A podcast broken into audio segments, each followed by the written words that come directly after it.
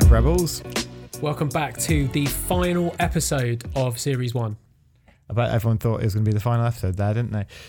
Yeah, not the final episode of all time. That would be sad. Uh, but this is happy news. It's the final episode of Series one, but we're not going to leave you waiting for long. Series two is out on the seventeenth of January twenty twenty, and rather than taking a break, we're going to give you three brand new episodes next week with incredible guests. Yeah, super exciting. Like, I was actually out yesterday talking about who we've got lined up, said one of the guests that's coming out next week, and the guy was like, oh my God, I love him. He's amazing. So yeah, little teaser there for you, but it's really, really exciting. Well, so I know who that was then, because two of them are girls, so I know which I know which one it was. Um, but yeah, we are so excited about um, about Series Two, uh, which is launching, as we said, next week, seventeenth of January. To celebrate Series One, we have collated some of our favourite episodes um, and just pulled out some little clips of bits that we found really interesting in those episodes. Um, due to us not wanting it to be a five-hour podcast, uh, we have only chosen four episodes, and that was bloody hard. Yes, yeah, so many episodes are amazing. So to pick those four were really, really, really hard. But I think we've managed to pick four that are different enough, and they kind of highlight the different kinds of people that we've spoke to over the past year. They do, and they also highlight some really important things that I, I think are, have become like core principles for us, core beliefs that, that we're trying to get across to you guys every week. So um, you'll find a lot in this episode about comfort zones, getting out of your comfort zone, being confident in your sales and marketing, being confident in yourself. Self-confidence is something we're really going to be talking about in this coming episode. It was really great to be able to look back on the previous year and kind of really pick out those little nuggets that we think are going to help you the most to just li- listen back to. Yes, lots of lovely nuggets. And when you talk about confidence, um, I guess for us, like, the past year has been such a wild ride for us, but um confidence has definitely been something that's grown for us over the past year. Yeah, it's definitely been massive for me. Like, my confidence just of being on microphone, like, I remember the first time we recorded, listening back to that, and I was like, well, this is awful, this just isn't going to work. And then the idea of like having a camera sat in front of us like we do now was just ridiculous. Did you delete that first ever ramble that we did? Probably.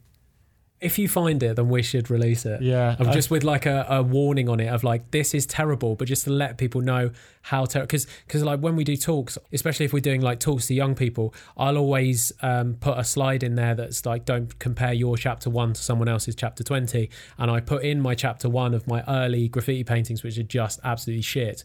Um, and like, yeah, so it would be, because I listened back the other day to our first episode with Emma Gannon, yeah, expecting it to be awful, and it's quite good. Yeah. And I was like, oh shit. But But but what but what we didn't put out was those those early bumblings of us just like trying to get through an yeah. episode, and just at that point we were like, well, we're never ever going to have a podcast because we are bad at this. Yeah, I think that was a, a real learning curve. We had to learn really quickly as well, because we had an idea of one we wanted to launch, and it was just going into it with like a, we need to get good really quickly, or at least like good enough. Possible, yeah. Yeah. Um, to get to that stage. So I'm really glad that we did do those practice swings, because if we went straight into it, like, it wouldn't have lasted. Yeah, yeah. Um, so there's been like, it's been, oh, it's just been an incredible year for us. And, uh, and I think one of the main takeaways from me is, um, has been like you guys, has been the audience, has been interacting with people. We've done a lot of events in the past year. We've been out there kind of meeting people, meeting listeners to the show. And that's been incredible. Learned a lot through doing that. And because we just put out our six part course, if you haven't listened to it yet, it's kind of all of the, the basic things that you need to start any project. Um, and you'll find that in the archives. And at the end of that, we were talking about um, using the hashtag Creative Rebels, and a bunch of people have been using that. So we encourage you to use the hashtag Creative Rebels on any creative work that you're making, um, but also to go on Instagram and search for hashtag Creative Rebels and follow that hashtag, because then you'll see other listeners posting their work. It will give you you guys a chance to interact, support each other, um, and I mean, together we can bloody take over the world. Yeah, like, there's so much that you guys know that you can help other people with, and to grow those connections and to have that community with other people in it rather than just talking to us directly. Like, you're going to get so much from it. Like, our community is amazing, and there's so many of you who would massively benefit from talking to each other. So Yeah, we yeah. talk to you in our, our D Ms all the time, and, and it's so often been a thing of like, how are we going to like start getting people to connect with each other? So this is the way to do it. So we know that a lot of you are dancers, some of you are teachers, some of you are poets, uh, some of you are painters, so like like all all the things you guys are. Um, so if you're following hashtag Creative Rebels on Instagram, if you are a graphic designer, uh, maybe one of the dancers is going to post up that they need a new logo, and you guys can collaborate. And so connections are going to happen that way, um, and we are here for it. We're also going to be sharing um, stuff that we find on hashtag Creative Rebels that we think is dope. We're going to be sharing on our stories and stuff like that. Yeah, and what we're also going to do as well is every now and again, we're going to go through and just pick people to have one-on-one sessions with us, whether that'll be come into the studio, get to kind of meet us and sit with us, and we'll talk you through whatever your problems are and really help you out. Or if you're a bit further away, maybe just a phone call. Like, we're happy to like pick up the phone to people who are using that hashtag. Yes, I jumped on a forty-five minute call with uh, with a listener recently to uh, guide her through her business. So yeah, that's definitely something that we are open to doing. So these four episodes are in no particular order. Um, we're going to start off with someone who we were hugely grateful to get on the show, which is Debbie Millman. Debbie is a bit of a legend, especially when it comes to podcasting. Her podcast is the first and the longest running podcast of all the podcasts. Yeah, she was the first podcast that I ever listened to. I remember, God, it would have been probably about seven years ago now, like just getting, like having my phone and just finding this podcast app, because someone, David had probably mentioned podcasts because he's been listening to podcasts for a long time now. So I was like, I want to find something that's relevant to me. And I've always been interested in design and found her podcast, Design Matters. And that was like my go-to podcast for ages. Like, I can still picture getting back off holiday, like landing, like on the plane, looking out the airport as we were pulling into the, one of the bays, and having her podcast in. And I can really visually remember exactly what the episode was about. And I actually, years later, bought the book of the person who I was listening to on that episode, just because I, it stuck in my mind so, so like visually. Yeah, and then we find ourselves sat in her office in New York in the, the School of Visual Arts. Just mind-blowing. Insane. Absolutely mind-blowing. Insane. And she had an amazing office, so generous with her time. Um, we met Milton Glaser while we were there. It was just it, absolutely insane. So yeah, just like, I think one thing for me that I've told a lot of people about her office is just like the sheer amount of books in there, that, and a lot of them were gifted to her by guests of the show.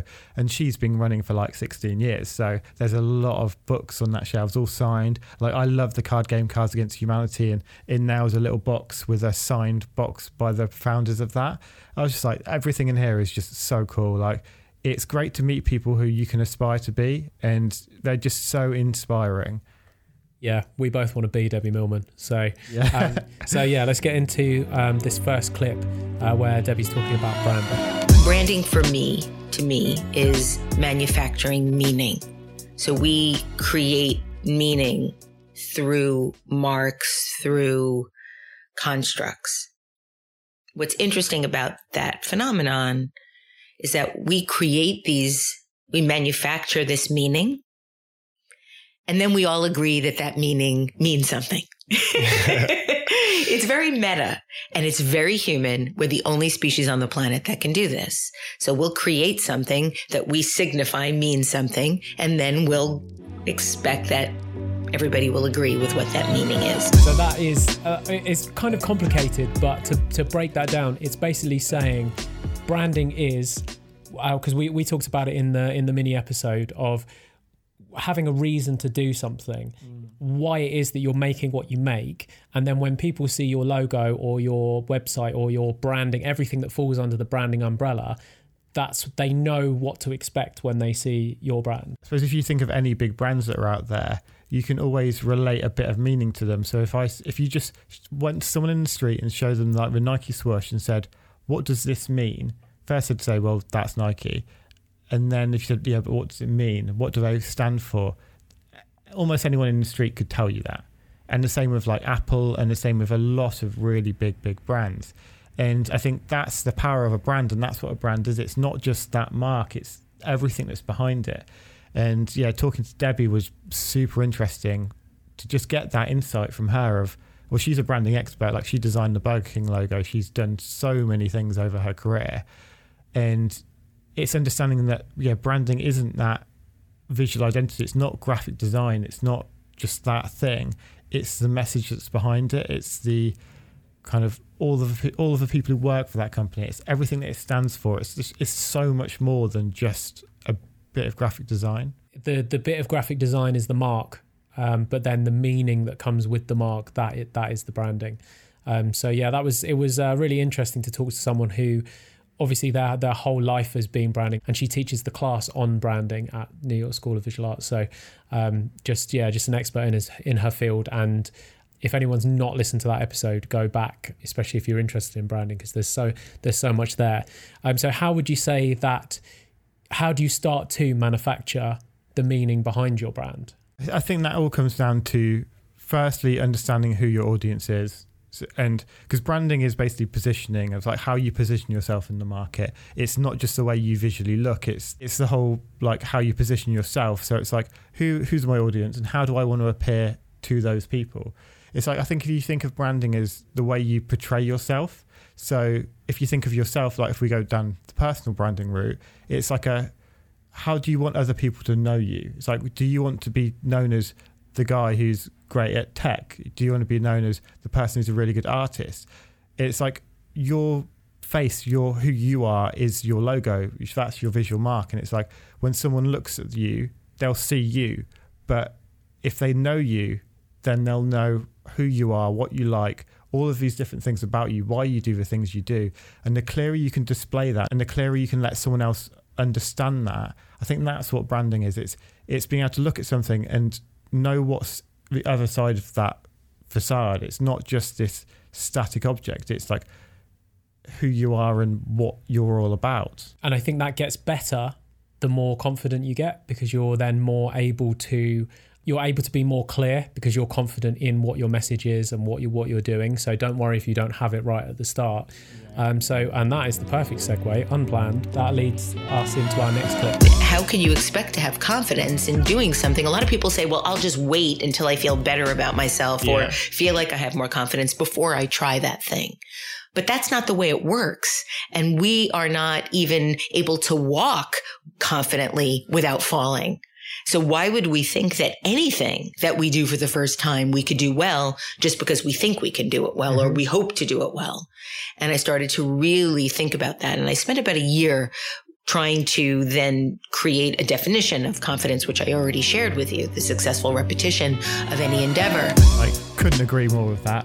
Like, it's like you can't become confident by reading about something. You can't become confident without actually doing it. I think this is where we talk about learning by doing, and confidence is one thing you definitely, you can only learn that by doing it, like by going out there and getting yourself in the situations that feel uncomfortable, that feel scary. Yeah, Debbie says you can't be good at anything that you do for the first time. And I think that that comes down to marketing, sales, branding, Anything, anything that, yeah. yeah, anything that's wrapped up. So when you do start a new business, you're you're learning everything yourselves. And if you want to become creative for a career and not just a hobby, then that means you do have to learn those things. You have to learn those other sides of it. And to expect to go straight into it, and just because you're brilliant at one thing, to to not expect to have to learn how to become good at the other things, like it's it's absolutely necessary. The the more things you do and the more things you get good at, the easier it is to learn, because I think you learn how to learn, and that gets easier with time. So when you're first starting out, the first thing you go and throw yourself in with is going to be really, really hard, because you don't know how to learn properly yet. But when you've done that and you've learned that first thing, whatever that is, so whether you go in to do marketing first or branding first, I would say definitely concentrate on one at a time. Don't just try and do everything, otherwise you won't get particularly amazing at anything.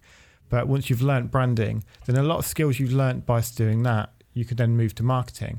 And you won't start at zero again. You'll start at, say, ten, and then you've got to make your way up to one hundred. And when you've done those two things and you want to do some design, then there'll be certain things you've learnt in there. That means that when you start design, you'll start from fifteen. And it means that more and more things you learn, the easier and easier it is to learn. Yeah, and you'll have a lot of transferable skills, even if you're working in a nine to five that's not fulfilling you currently. There's probably a lot of things that you can take away from that. Just keep your eyes and ears open. Like, is there is what what is the marketing and the branding that happens in that business, and what can you learn from that? That when it comes to starting up your thing, you don't need to learn it from scratch, because you've already had experience of it working in another business. There's something really, really interesting that I heard that was about how most successful companies, in terms of like companies that have earned millions, have been started by people in their kind of like towards their forties. So it's like they're not been started by these young kids. Obviously, there's you get the Mark Zuckerbergs where people think these days that to have a successful company, you need to be this young person who's got this great idea and you're tech savvy and that's the only way to become a millionaire. Most actual million pound companies or million dollar companies or wherever you're based are started by older people, and that's because those people have the experience and they've learned lots of things through their lives. It's like we've got an upcoming episode with someone who worked for loads of different companies for years, learned loads and loads and loads, and then went and started his own company up, ran it for three years and then sold it for a multi-million pound figure. But yeah, no, I, I agree. And um, one thing that, that Debbie says in that clip as well is that uh, a lot of people wait um, and they, they wait because they think that they're going to get confident over time. And, yeah. I, and I think that's, it's a, such an astute observation. And like waiting is not, is not ever going to be good for you. Like yeah. You've just got to jump. Because I suppose people hear that confidence comes with time, because that's true, because it does, but only if you're putting the work in to get there. It's, they just assume, well, if I just sit here, as I grow older, I will get more confident, but not realizing that the only people who do get more confident are the people who are going out and trying the things that they're not confident in again and again and again to get confident. It's it's so interesting. Um, we, we've spoken like privately before about how um, how language is so important, and we see a lot of kind of comments in places where people say things like, I'm thinking about starting my new podcast next year. And ninety-nine percent of the time that is not going to happen because the language is allowing you to let yourself off the hook. I'm thinking of doing something means that if I don't actually do it, then you can't hold me up on it. You can't say, but you said you were going to do a podcast. No, I never said that. I said I was thinking of yeah. doing a podcast. It's really funny. I remember meeting someone who was just like asking me questions about business and stuff. And I was like, oh, so what's your plan for the future? And they said, well, I'm thinking about doing this. And then straight away I was like, well, because the fact you said you're thinking about it and you're not going to do, you know, you didn't say I'm going to do this. I mean, I was like, you're probably not going to do it. You need to get in the mindset of you're going to do this. It's like, um, I think James Clear talks about in his book, Atomic Habits. Great book. Really good book. Definitely recommend that. That's one for the one for the reading list this year if you haven't read read it already. Um, he talks about giving up smoking and how if you speak to a, someone who's just trying to quit smoking and you say like, oh, here's the cigarette, they'll say, no, I'm trying to quit, because that's the mindset that they're currently in. Whereas if you gave it to me, like, I don't smoke, I'd be like, I don't smoke. So it's it's that different mindset. Whereas if, if someone who's trying to quit smoking says, no, I don't smoke, or no, I'm not a drinker, or no, this is not me, it's that definitive yes or no.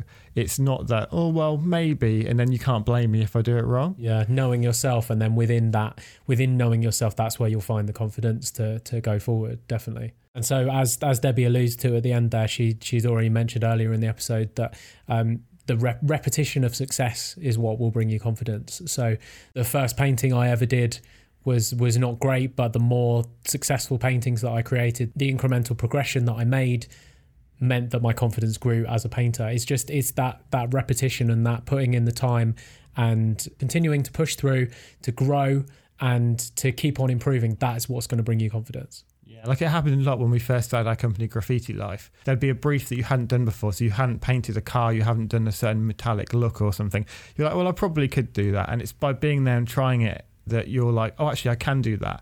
And then it got to a stage in our business where we've been running for so many years, and no matter what people came to us with, we were confident that we could go and execute that. And it was just through throwing ourselves into situations that felt uncomfortable, felt scary, but we had that little little bit of hope that we could do it. And it was by doing that again and again and again that we're now at a stage where we can paint anything. Like, I don't think there's anything that someone could come to us and say, can you paint this? And we would say no. It'd be some things that we'd like, that would take us two months, but it would never be enough. Well, the myth of the last opportunity is that if you don't do this specific thing, you'll never have another opportunity to do anything else ever again. And that comes, I think, from a mindset of scarcity as opposed to abundance. So just a quick quick little one to, to end there. Um, we had to we had to stick that one in just because I think scarcity mindset is so bad and you should always try and get out of it if possible.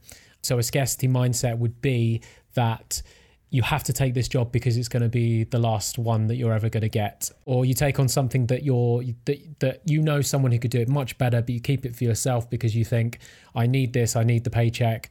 Um, whereas actually through giving it to someone else, you're potentially going to be growing your network and developing relationships with people that are going to be a lot more fruitful long term than just taking a job for, because you, you think it's going to be the last yeah, one. Yeah, that's it, isn't it? It's the long-term thinking compared to the short-term thinking.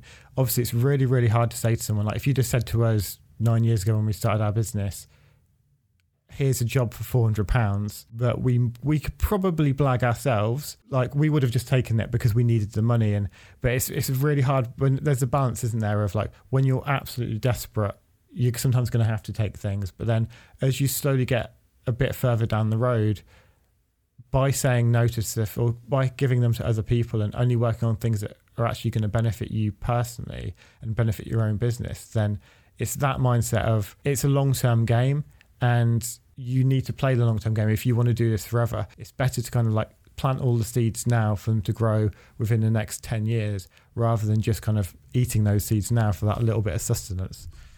He's gone for another metaphor.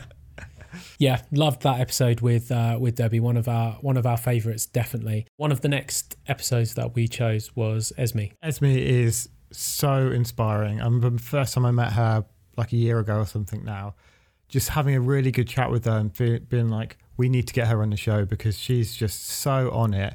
Such like a genuinely nice, hardworking, just inspiring person. Yeah, super inspiring. Uh, yeah, that was the that was the kind of. The feeling that I was left with was inspiring and um, inspired by, I guess, by grit and determination and never giving up, putting yourself in difficult situations. Um, the fact that she was paralysed from the from the waist down, yeah, and then overcame it and can walk and has been on the S A S T V show and is just like incredible. She's successful because of the hard work that she's put in, and that's completely paid off. And she's still really early on in her journey, but I know she's going to do so, so well in life because she has that absolute drive and determination to whatever she wants to happen will happen. And one thing that was overwhelming was uh, her positivity. Um, but we actually got into a, a, an interesting conversation about the, the different kinds of positivity. When people look at positive and they're like, oh, be positive, be positive, because sometimes you can't be positive about something. And sometimes actually I think being positive about a situation is hiding from it. Yeah. It can go like mm. a bit the wrong way. Delusion, where, yeah. Yeah. Where you just go, oh, my house is burned down, but I'm going to be positive. I'm going to get a new one. New one. Yeah, yeah. Exactly. Actually what it's about It's being positive to me is about sitting in the problem for a bit, feeling it, feeling like the depth of it, actually like, you know, going to probably a bit of a horrible place with it, but then getting yourself out of it by being positive. Mm. Whereas a lot of the time positivity is mistaken and it's just like, be positive, cover it up.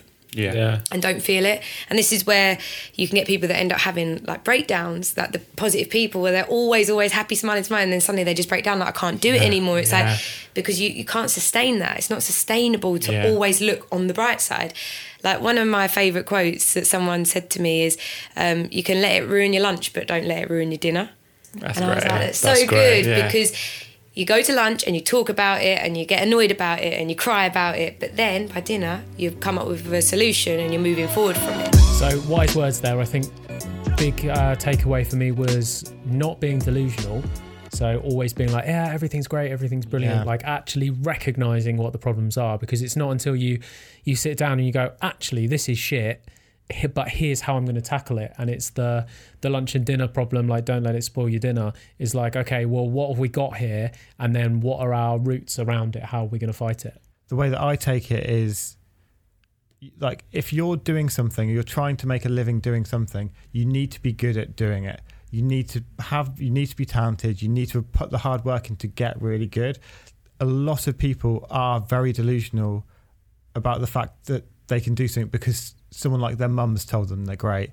I think you'd really need to grow a network around you of people who are really, really honest, people who can tell you, like, is this good? Is this bad? What do you need to work on? I suppose the wonderful thing about that is that anybody can learn to become good at anything. It's just time and practice that you're you're willing to put into something. On the topic of staying positive, it is it can be a really difficult thing to do, especially if you're a creative person, if you're working alone a lot and you get inside your own head. And I've often found that, like, problems, if I wake up in the night worrying about something, it seems like ins- insurmountable, but it's only when you actually when the actual day starts and you can actually sit and deal with it that it becomes much easier to to actually dissect.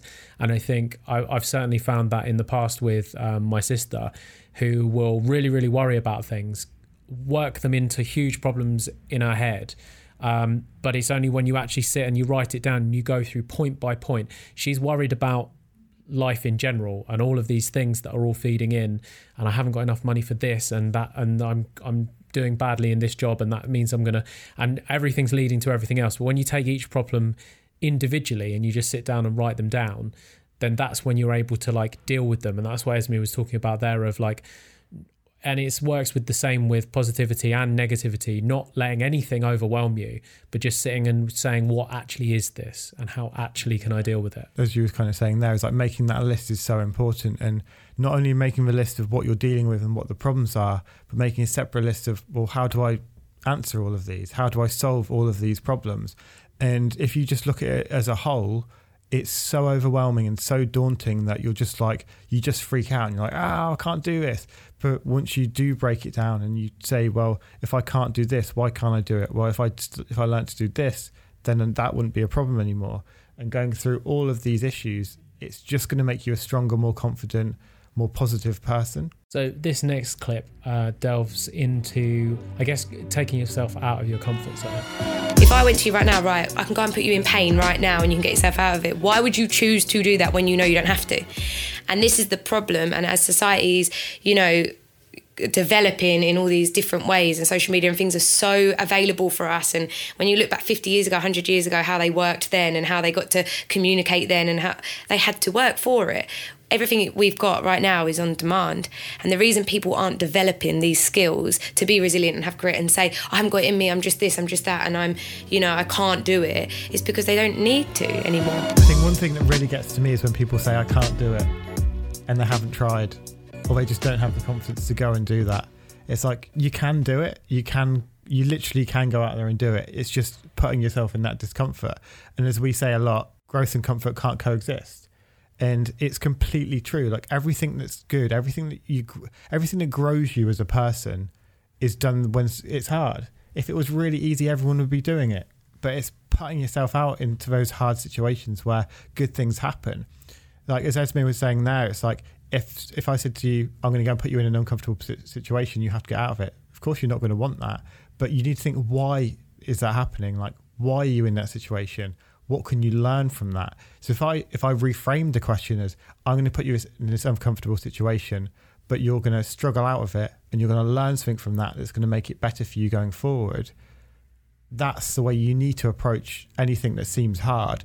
It's like, I don't want to go and do this, but why? But what? How can I add a positive to this? What will come out of this that will benefit me? And I know you talk about a lot about looking at a situation and it's like, how is this the best thing that's ever happened to me? Yeah, that's a technique that I use. How is this the best thing that's ever happened? Even if clearly it's not the best thing that's ever happened. Um, but it's just by looking at some, you can look at a situation in a new way and you can get things from it. You can get lessons from it rather than just just the kick in the nuts. We're in a situation in twenty twenty where even if even if we don't have it great, it's never been better. Like like statistically, it's never been better. Um, and so for a lot of people, that just results in, I, I guess, just a really average life. In the fifties and sixties and seventies and forties and thirties and twenties, that was all we could ask for, was like, that was the perfect life, was being able to bring that money in to put that roof over your head and have a family. But now, because that's kind of taken care of, most people, if they are earning a minimum wage, if you are living it, just hitting that regular nine to five, like maybe there is, maybe there is something more, and they, but you're only going to find that if you reach out of your comfort zone, um, because just because it's comfortable doesn't mean that it's great. Do you know what I mean? It's like, you could be going into work every day and absolutely miserable, but you're still surviving. So it's really assessing, should you be in that situation? Should you put get yourself out of that comfort zone? Because there might be better things out there. Like if you're not, like if you're in a comfort zone and everything's great in your life, then great. Like, but most people aren't in that situation.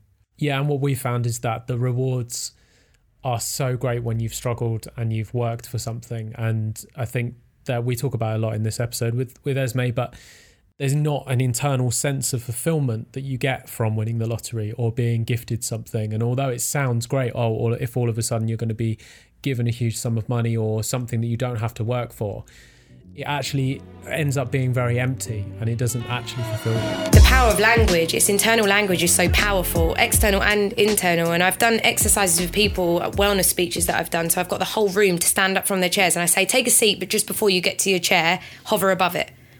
And then I say, sit down when you want. Like, there's no catches, there's no twit, like literally there's no prizes. When you want, just sit down. And about twelve to seventeen seconds in, the whole room sat down, two hundred people sat down. Right? So I say, right, stand up again. You're going to do the same thing. You're going to sit down and you're going to go do an inch above your chair, all right? And then you're going to listen to me. And what I need you to do is I need you to take something very important in your life, something very, very special to you. It can be a person or a thing, and I want you to put that on your back. You sit down, you drop them. You drop that thing.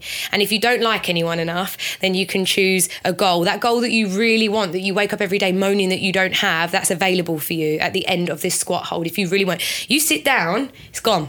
It's gone forever. And they and I make them go to a minute and then I and then they stop at a minute. They could go on forever at this point. And that is all about language. It, or I say to them and I make them realise the only thing that changed was my language. I didn't change the exercise. I didn't make you all stronger suddenly. I didn't give yeah. you a protein drink that made yeah. you all like Popeye. All I did was change my language. And if I can do that externally to you, think how capable you are internally. So I love that that little exercise of, as soon as people have got something more that they care about, um, they're able to go much further on, on the exercise. And I mean, it's just a it's just a silly little exercise of hovering above your seat, but but it is so important, the language that that we use and the goals that we hold in our head and the reason. And I suppose it comes back to like start with why, of of why you are doing what you're doing, and that that will be enough to sustain you, or be enough to sustain you sustain you through a squat hold, but it'll also be enough to sustain you through doing your tax return or um, doing paperwork, or just just like the real gritty parts of your business that no one enjoys doing. It's if you've got if you're doing it for some cash, it's not going to sustain you. Whereas if you're doing it for a wider reason, there's something you're trying to help the world in some way, you're trying to change something, that's what will actually sustain you. So moving on then to another favourite episode. Um, this was easy to agree on this one, wasn't it? Um, this definitely, was yeah. definitely in our in our kind of top um, for, for last year. And that was Marie Forleo. And um, we actually tried to get Marie on the podcast when we were in New York, um, but couldn't make it work. But uh, managed to grab her when she was over um, in the U K promoting her new book, Everything is Figureoutable. And what an incredible episode. Like, what an incredible episode and what an incredible book as well. Like, in researching that, like reading and listening through to her book, I was like, this, it's so good. I think by chapter four of listening to the audiobook, I bought a physical copy for my girlfriend because I was like, it's just great. It summarises a lot of really good things really, really well. Um, she's been doing this for absolutely years, like such a, an amazing person. We were so like fortunate to be able to sit down with her. Like, she's just a fountain of wisdom. So, first clip. So the three rules of Everything is Figureoutable are this. All problems or dreams are figureoutable.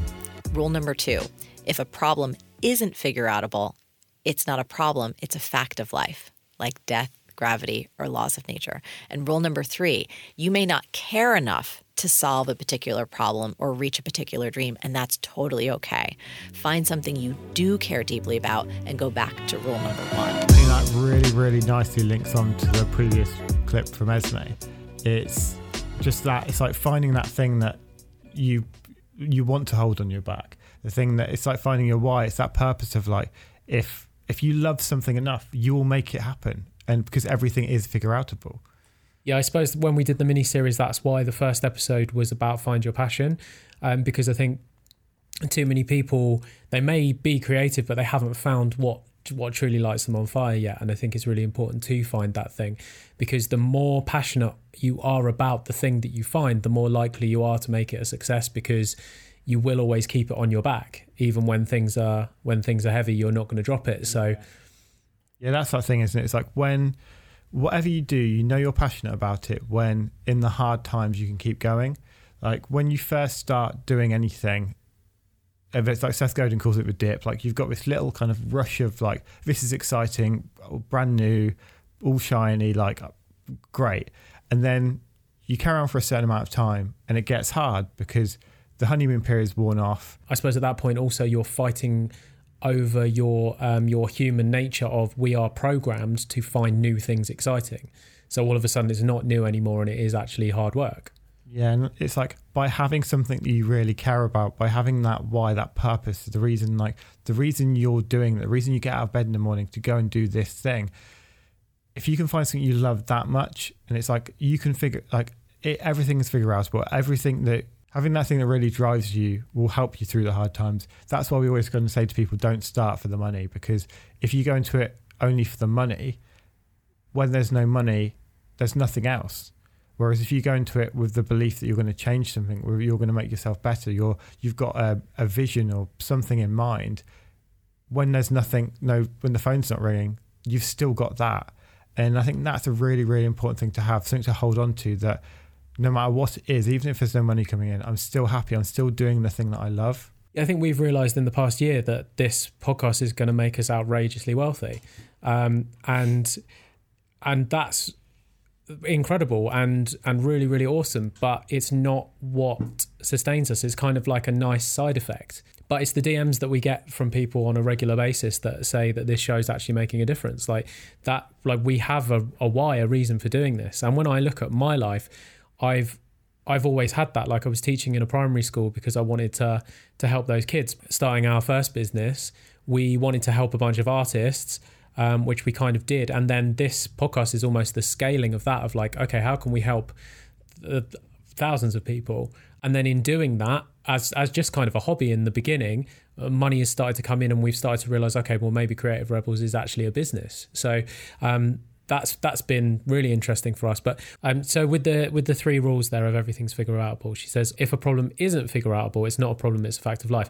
And like that's that's because, you know, as soon as she says something, there's someone thinking like, oh, what can I think of that's not figureoutable? Yeah, yeah. Um, and it's like, really ninety-nine percent of things are figureoutable.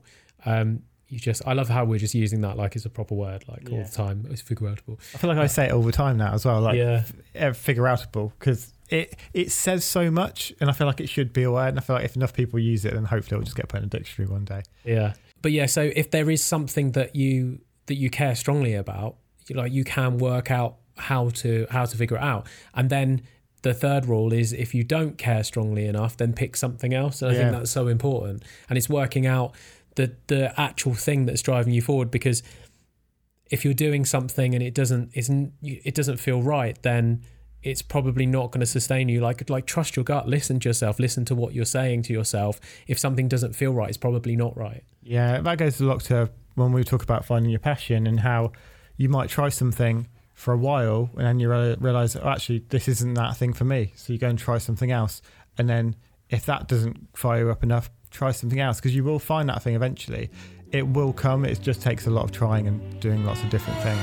I realised first of all that so many creatives pull back from sales and marketing because they have an outdated understanding of what it is. They think it you have to be aggressive, that you have to be manipulative, that you have to be dishonest, that you have to convince people to do something that they don't want to do, and somehow you're going to like take their money, and if you make money, they're going to somehow have less. There's like a lot of scarcity. There's a lot of zero-sumness going on. And I also saw the more that I built my ability to communicate effectively, that I understood copywriting, that I understood digital marketing, I watched my business grow.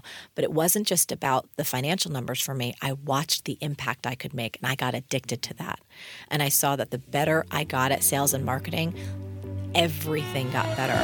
I mean, that, that just is exactly what we were talking about with Creative Rebels. Impact is such a is such a good word, and that's yeah. that's that's what it is, isn't it? Is having an impact, impacting as many lives as possible. And it's uh, it's also okay to get paid to do that. Yeah, and so many artists have this idea of, I shouldn't get paid to do what I love because I love doing it, so why should I charge for it? But and a lot of artists that we talk to who seem a bit stuck, like they're they don't really know what to do because they're creating great art, but they're not making any money from it, which is what they want to do. Like there's a lot of people who talk to us like, oh, when do I monetize? When do I start accepting money for this? and realizing that if you want to do art as a business, if you want to make money from it, for it to be your living, you have to be able to sell and market it. Like, you just have to. And I suppose that goes back to what Marie says at the start of that clip of of people have this misunderstanding of what marketing actually is. And she uses the words aggressive, manipulative and dishonest. Yeah, because I think, well, I remember like when I was at uni, I didn't understand what the market, there was a marketing world and what marketing was. And I suppose my opinion of what sales would be, would be my phone ringing and someone really annoying on the other end trying to sell me something that I don't want. And so to me, and that, I imagine that's to a lot of people as well, they think of sales as this thing that's just like, irritating. Yeah, it's like a sales call where just like you pick it up and you're like, oh, stop calling me, like I've told you four times now that I don't want this thing that you're trying to sell me, please stop wasting my time. But it's not about that. It's about finding a group of people who care about that thing. Like, I think Gary V talks about it a lot, how he says don't try and like don't try and change people's mind. Don't go to someone and be like, here's a blue jumper, you have to wear this blue jumper, but they're like, I hate blue. No, no, no, you should wear it because you'll look great in it. But I re- just, I really don't like blue. And it's like, don't force someone to do something. Just let them know that your thing exists and what they, how they can benefit from it. Yeah, and then all the blue lovers will find it. Yeah, because if you force it down someone's throat, they're only going to be like, oh. And I guess if you know that they love blue already, then yeah. and then then by you saying, I know you love blue, here's something blue. It, like, are you are you into that? And like, that's not aggressive and it's not manipulative. It's just, it's just true. Like, I sell yeah. blue, you like blue. We're a match made in heaven. I think the nice way to think about, about marketing and sales in general is just awareness, just letting people know that it exists and it's for sale and they can have it if they want to. Don't try and mold people to you. Just go to them and say like, look, yeah, it's here if you want it. Yeah. And another thing that we, that we talked about in this episode was when Marie was saying, if you're not doing that, then you're stealing from people. So her theory is that if you're a creative and you have something to offer the world, and again, let's use that word again, like to make impact, if there's something that you have that can do that and you're not sharing it with the people who would benefit from it, then you're stealing from them. You're not giving them something that that they that could enrich their lives. So the the way that you're going to do that is you're going to communicate through your sales and your marketing that it exists. Yeah, it doesn't have to be salesy in the kind of traditional sense. It's just letting people know that it's here in a way that they can understand. Yeah, another thing that, that Marie brought up, like that's why I love that clip, because there's there's so much packed into it. Another thing she mentioned was um, scarcity. And that's something that I really want to get across to people, is that just because you're getting paid, there isn't like, well, I suppose there is a finite amount of money in the world, but yeah. but like just by you making profit doesn't mean that other people are going to have less. And the person that you're charging for your product or service, if you're enriching their lives, then that's a that's a fair value exchange. Um, I was speaking to someone recently who's got uh, a really interesting business, and I was I was kind of looking at her website and stuff. And on her website, she'd kind of apologized for where her prices had gone up. And she was like, oh, but it's still great value, blah, blah, blah. I was like, get rid of that. Change it right now. I was like, do you believe that? It, so to break it down, the business is, um, is ponies, and um, people come and ride the ponies and they learn about how to take care of them and do horse whispering with them and all this stuff. I was like, when people come and visit the ponies, do they have an enjoyable experience? And she was like, well, yeah, they absolutely love it. Like, they take a million photos. Um, sometimes the ponies are dressed like unicorns. And, and like, literally, it's just like, like joyful. Everyone's having an amazing time. I was like, you are offering an incredible experience. You do not have to apologize for charging for that. And especially when you look at her why, it's to increase awareness of these beautiful animals, and it's to she she rehabilitates ponies and she's caring for them and do, like doing a great thing. That's her why, is like to care for as many ponies as possible. So I was like, you're not taking their money so that you can drive a Maserati, you're yeah. taking their money so that you can care for more ponies. So everything here is fine, you don't need to apologize for it. Um, but it's just that that funny feeling when money comes in that that creatives sort of get that that kind of guilt um that's around money. Yeah, definitely. If you've got a purpose or a cause you're trying to go towards, by charging for it and getting the money, it's only going to be a help. It's only going to allow you to do more of that, which is the reason you're doing it to start with. So the more you can charge, the more money you can get is great, because that's the more you can help something else. It's like, It's brilliant. Yeah, and just to shout that business out, it's um, at the Pony Ranch on Instagram if you want to see those ponies, which I'm sure you do. Everyone's putting the podcast down now to go on the ponies. I think that patience is one of the most underrated qualities for creatives and entrepreneurs. Again, I feel like I'm just starting and I'm twenty years into yeah. my career. Yeah, we always say the people who keep going are the ones that will win, because most people quit. Yes. Yeah. Because it's hard. Yes. It's really hard. It's really hard. And, you know, success comes from what you do consistently, not what you do occasionally. Mm-hmm. And I think consistency along with patience is probably one of the other quote unquote secrets to success. Like, I've been creating content consistently for twenty years. Yeah. Super, super interesting. Like, it's just the way it is, isn't it? It's like, if you consistently do something for a really long period of time, good things will happen. Yeah, I I might get it tattooed on me. Um, consistency plus patience equals success. So to distill that quote down, that is my new mantra for twenty twenty for the rest of my life, is consistency plus patience equals success. And if everyone can remember that, consistency plus patience equals success. I'm saying it multiple times so it gets stuck in your head, the consistency plus patience equals success, because like like that's li- there's nothing else. There is nothing else. That's all you need. And that comes to like growing a brand as well. It's like, you get known for this thing. It's like, and you only get known for it if you're constantly doing it and you're constantly in people's heads. So it's like, you always want to be that person that, so no matter what you're selling, whatever you're doing, whatever your thing is, you want it to be, when anyone thinks of that, they think of you. And the only way you do that is by consistently putting content out, consistently doing your thing for a really, really long time. And then one thing I always like to add to that, because I think that is a great thing, but I think it should always be, there should be an extra little plus in there, which is to be able to learn and develop as you go along. Because if you consistently do something bad forever and you don't ever learn from your mistakes or learn from anything, then you won't get better. So I think there needs to be a level of like learning and development within that too.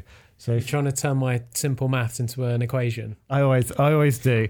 But um, I think that's, I think it's a really important thing that you should consistently do stuff, but consistently learn as well. And I think that comes into the consistency, and just get a little bit better every time and make sure you are constantly pushing yourself. Because if you're in your comfort zone and you're consistently doing it, and you're being patient, but you're still in your comfort zone, it's then very you're not true. Growing. Yeah.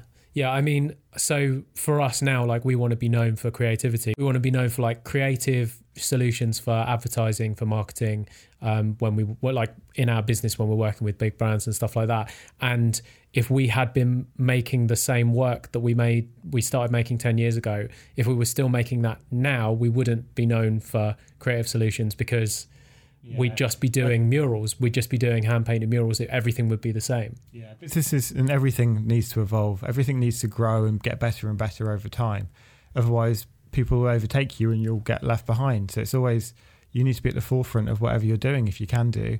And you only get to that stage by learning and developing your craft. So we only got to showcase uh, four episodes uh, in this, our, our best of episode, and we, which I feel is like so underrepresentative for yeah well, I feel like we could have gone on, this could be a four hour long show if we yeah. wanted it to be, but yeah. um, that's like, actually even and I think this might be one of our longest ever episodes, and that just shows, I think, the great guests we've had on this year and the amazing things they've said and just how inspiring they've been. Yeah, it was really really hard to just nail it down to just four, um but our, our final guest is um Poppy Chancellor, who was um I think because she's sort of a friend of ours, it, the interview just went in places that we didn't expect it to go.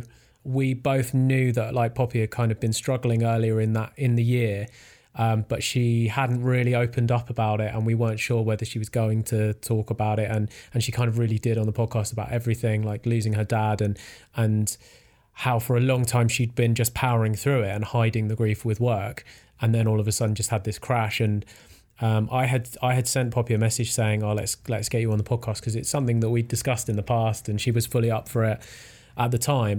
And then I was like, oh, let's get you let's get you booked in, and she was just like, I can't do it. She was like, I can't. That is, there's nothing I can say, and and I was just like, wow, because you know Poppy, like yeah. she's super upbeat, and it was just so positive, so happy, like this fun, energetic person that you just want to be around. And yeah, to to see your your your friend in this in this like really low place was um was really sad. And we offered out our sort of words of advice and just kind of bigging her up and say, telling her that she was amazing. But um, but when she finally was ready to do the podcast, it was just, it was such a great episode. We both loved it. And I think after the episode as well, it was really nice to kind of see how, what a dedicated audience she has. Like, people love her. She's such a wonderful person. Her artwork is amazing. I think she constantly inspires people to kind of better themselves, to be creative, which I think is so aligned in what we, we try and portray.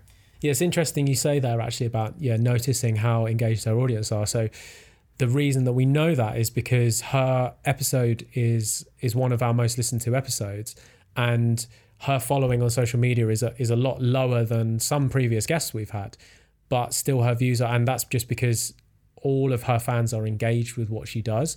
And that's like, we hope that that I kind of feel like we've got fans that are like that as well. Yeah. But but that's the kind that's kind of the holy grail. If you are building something, you want fans that that are not just like occasionally here or there, but like they're really interested in what yeah, you put die out. Hard. I think one of the interesting things for me in this episode was that um, Poppy's first client was her mum, and her mum said, like, Poppy owed her mum five hundred quid. And her mum was like, oh, well, I'll give you fifty quid off your debt if um, for, for every kind of paper cut you make me.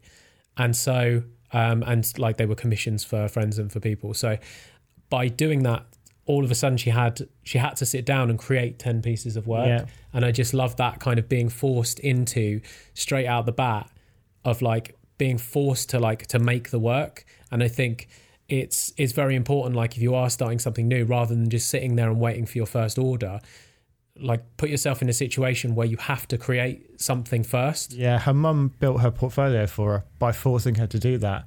And it's such an, it's so great. It's like, everyone out there, if you're starting anything, you just got to force yourself through that situation at the start of building a portfolio.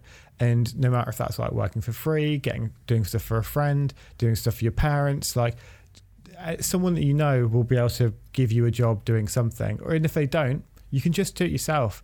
And it's by getting that portfolio that you can then go to other people and say, like, look, this is the array of stuff that I do, do you want me to do it for you? So yeah, it's like you just need to have that body of work to start with so people can trust that you can go and do this for them. Yeah, it's so important. Um, so this first clip here is um, is basically around kind of using creativity to deal with grief. What would you say to someone who's in that situation at the moment where you were six months ago? I would say to be creative in, in whatever way comes naturally for you. So some people like journaling.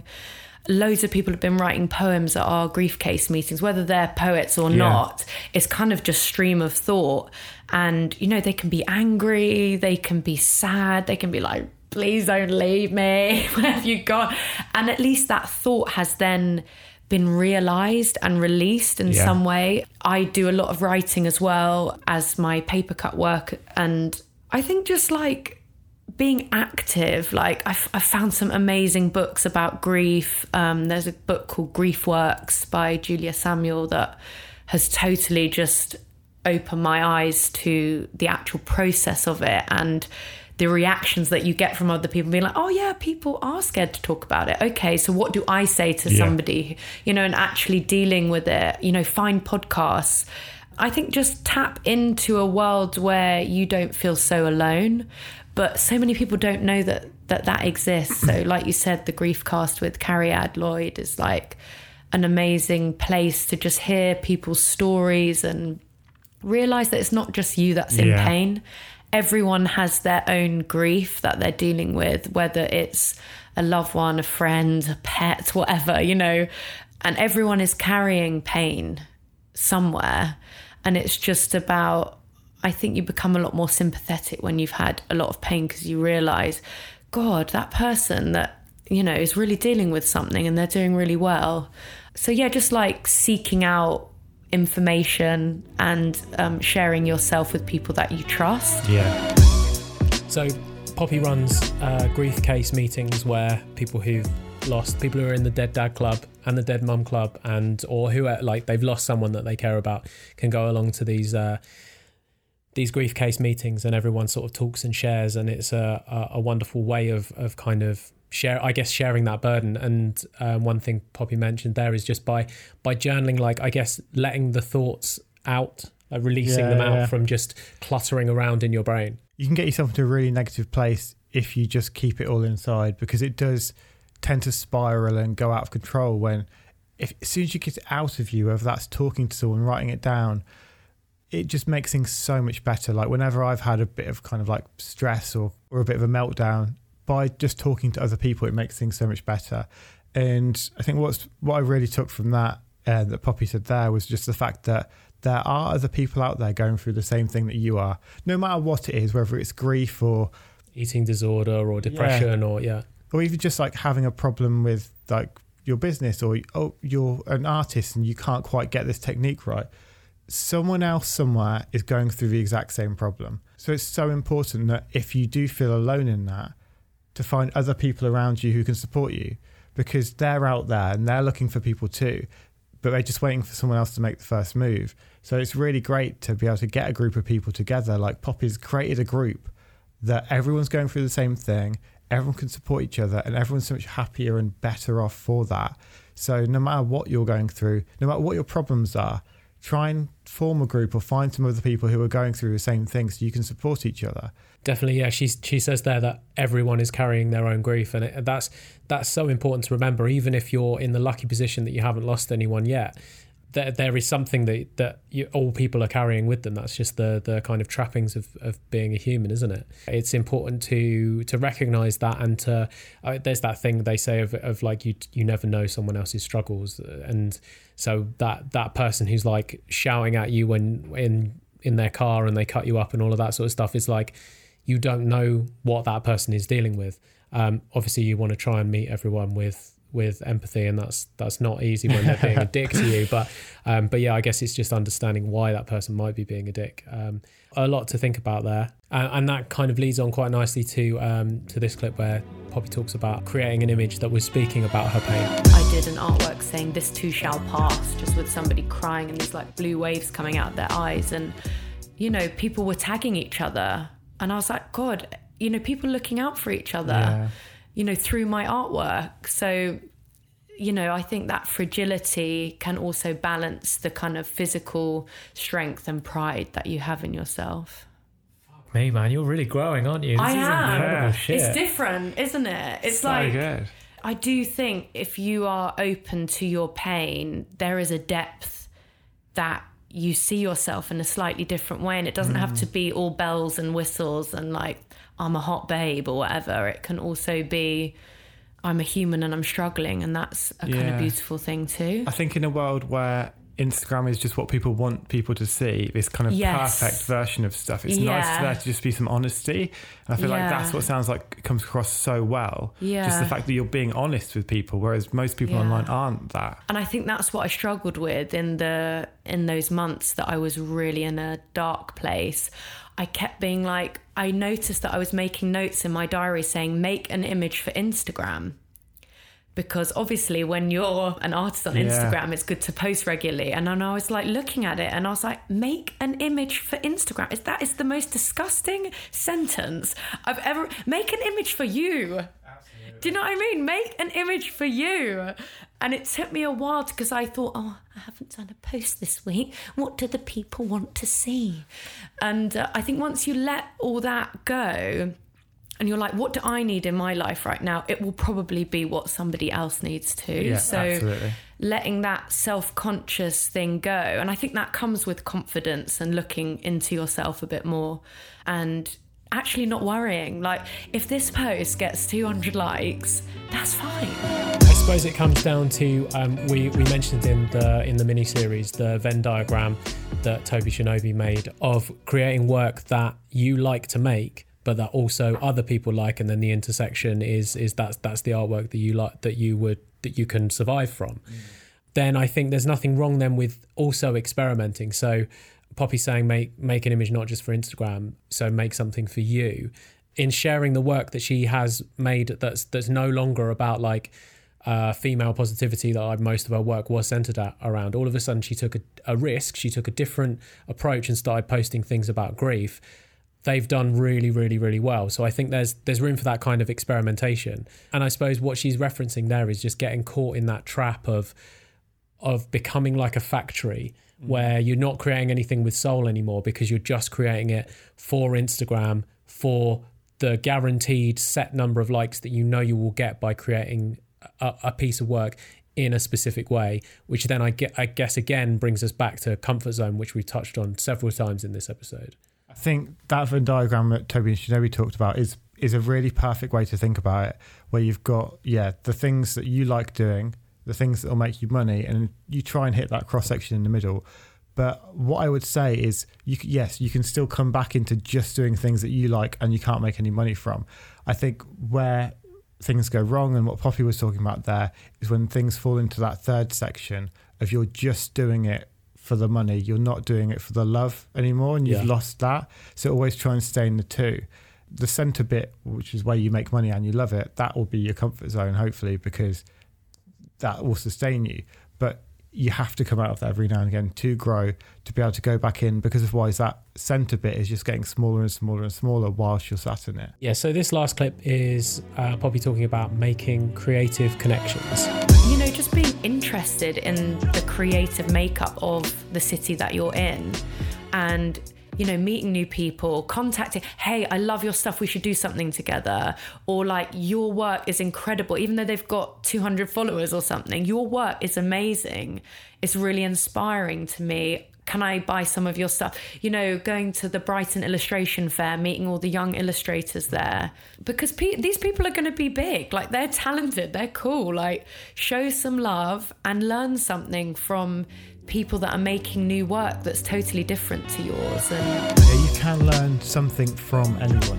Yeah, I think the the amazing thing there is we met Poppy first through reaching out to do a collaboration yeah, with her. Literally exactly that, yeah. Yeah, so one of our members of staff, Kayleigh, uh, an amazing project manager, she was she was a fan of Poppy and wanted to wanted to just do a paint a mural with her, so got in touch um, and we ended up painting a, a piece with Poppy, and that's how we first like first got connected and became friends. So yeah, Poppy is someone who is actively kind of fostering those those kind of relationships. But I think we hear all the time from um, freelancers who are who are lonely, and I know a lot of you guys listen to us when you're when you're working, and and we've started calling it like creative companion. I think it was a listener who came up with that, wasn't it? Like, so, yeah. You're my creative companion. So um, we know that we're kind of like there for a lot of you as as you're making work, but like, go out there and, and meet people. And and what Poppy was saying was so important about not worrying where they are on the ladder. Um, if you feel someone's work, like even if they've only got two hundred followers, oh no, network with them, connect with them. And because like, yeah, you can learn from absolutely everyone. Really, really good icebreaker is just going to someone and be like, let's collaborate.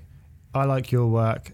Do you like my work? If yes, let's let's network. Like it's it's such an easy in to get to know someone else, because then it's like a, you're together on it for a certain period of time. You can create something together. And then if you get on, you might become friends for life. It's like, now Poppy, I feel like, will be one of our friends for life.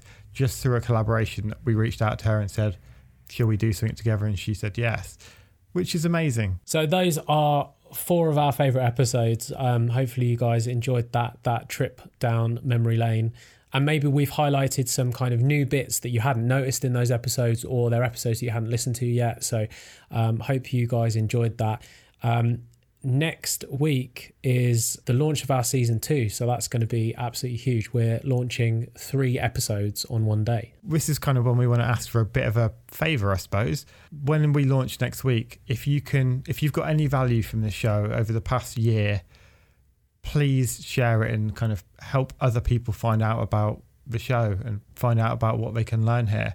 And you can do that by posting on Friday the seventeenth, just letting everyone you know know that season two is starting, and how much you've got from it in the past year and how much they could get from it in the next year. So I would like to um, make some honourable mentions that... Yes, um, definitely. Because they're like, because obviously four episodes is not very many and we could have spoken about so many more. So um, I think one for me was, um, it's a creative thinking episode with Alex Manzi. Um, and I listened to the full episode the other day. It's eighty minutes long.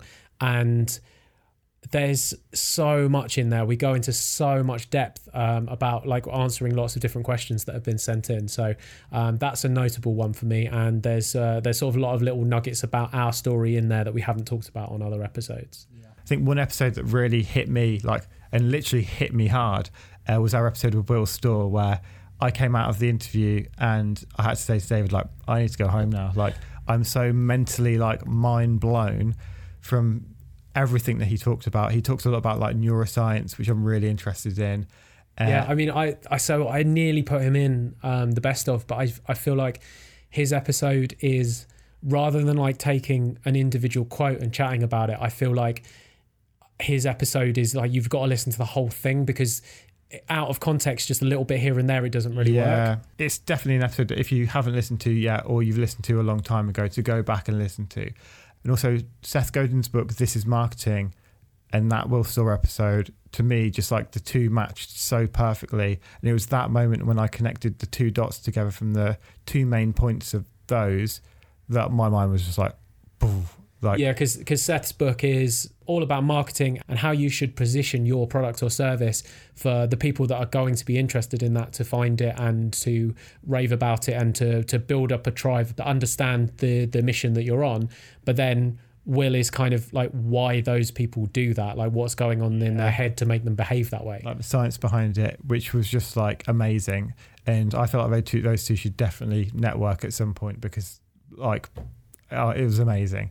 Uh, another favourite for me was Adam J. Kurtz. Um, I don't I don't want to just list everyone we've had on the show, because they're all amazing, but I think Adam is such an inter- interesting person to follow on social media, just because he's so good at distilling down the problems that creative people face and and and poking fun at it and taking the piss out of it. He's really great at that. Um, but he's also like relentless. Like if you... Um, are doing something unethical or something wrong and you're exploiting artists, then he will call that shit out, and I, I love it. He's, he's just brilliant for doing it. Uh, and then I think like the final one for me that was like a massive standout was when we went to New York and interviewed Brandon Wifel. He was someone who I'd followed photography wise for years and years and years. He's got over three million followers now, which is just insane, and it really made me realise that we can get anyone. Like, no one is completely unattainable. With the internet today, if you've got something that you can get someone else to believe in, you can connect with them and you can have that conversation and have that relationship. Just sent him a cold email, said, like, this is who we are, what we're doing, why we're doing it, and we're going to be in New York. We'd love to interview you. And then getting a response back, I was just like, this is amazing. And then we actually did the interview, and it was great to meet him. Really inspiring guy. I love when you get those emails back as well, and, and they're like, oh, I've never done a podcast before, but I wanted to do yours. I really like that. Yeah, and we had a couple of those this year where people were just like, Ivo, just love your name. It sounded really good. Yeah, yeah. Um, but yeah, it's a, it's a really nice feeling when you do get those responses back, because you send out so many emails and it's like all it takes is that one back to make it completely worthwhile. I suppose I'll, I'll end on my old mate, Paul Elliott. Um, it's a very, very early episode. So if you're a new listener, uh, you have to go deep into the archives for this one. But um, we interviewed Paul Elliott, who I have known for twenty years. I started painting graffiti with him um, in ninety-nine, and I've run down various railway lines with him. I've hugged him in various bushes while we were hiding from the cops. And uh, I've, yeah, just... had many many bizarre experiences with that guy, and uh I loved that episode. It, like he he's so on it now, making music, and is also like a documentary maker, and has made this incredibly successful documentary about library music. And so that was another really fun one for me, so that's uh, that's definitely on my honorable mentions list. So we hope you've enjoyed this episode, our, our best of season one. Season two starts next week, because we ain't gonna have a bloody break, because you know us by now. Of course not. You know us by now. So um, season two, seventeenth of January, two thousand twenty. Be there. Tell your friends. We love you. Yeah.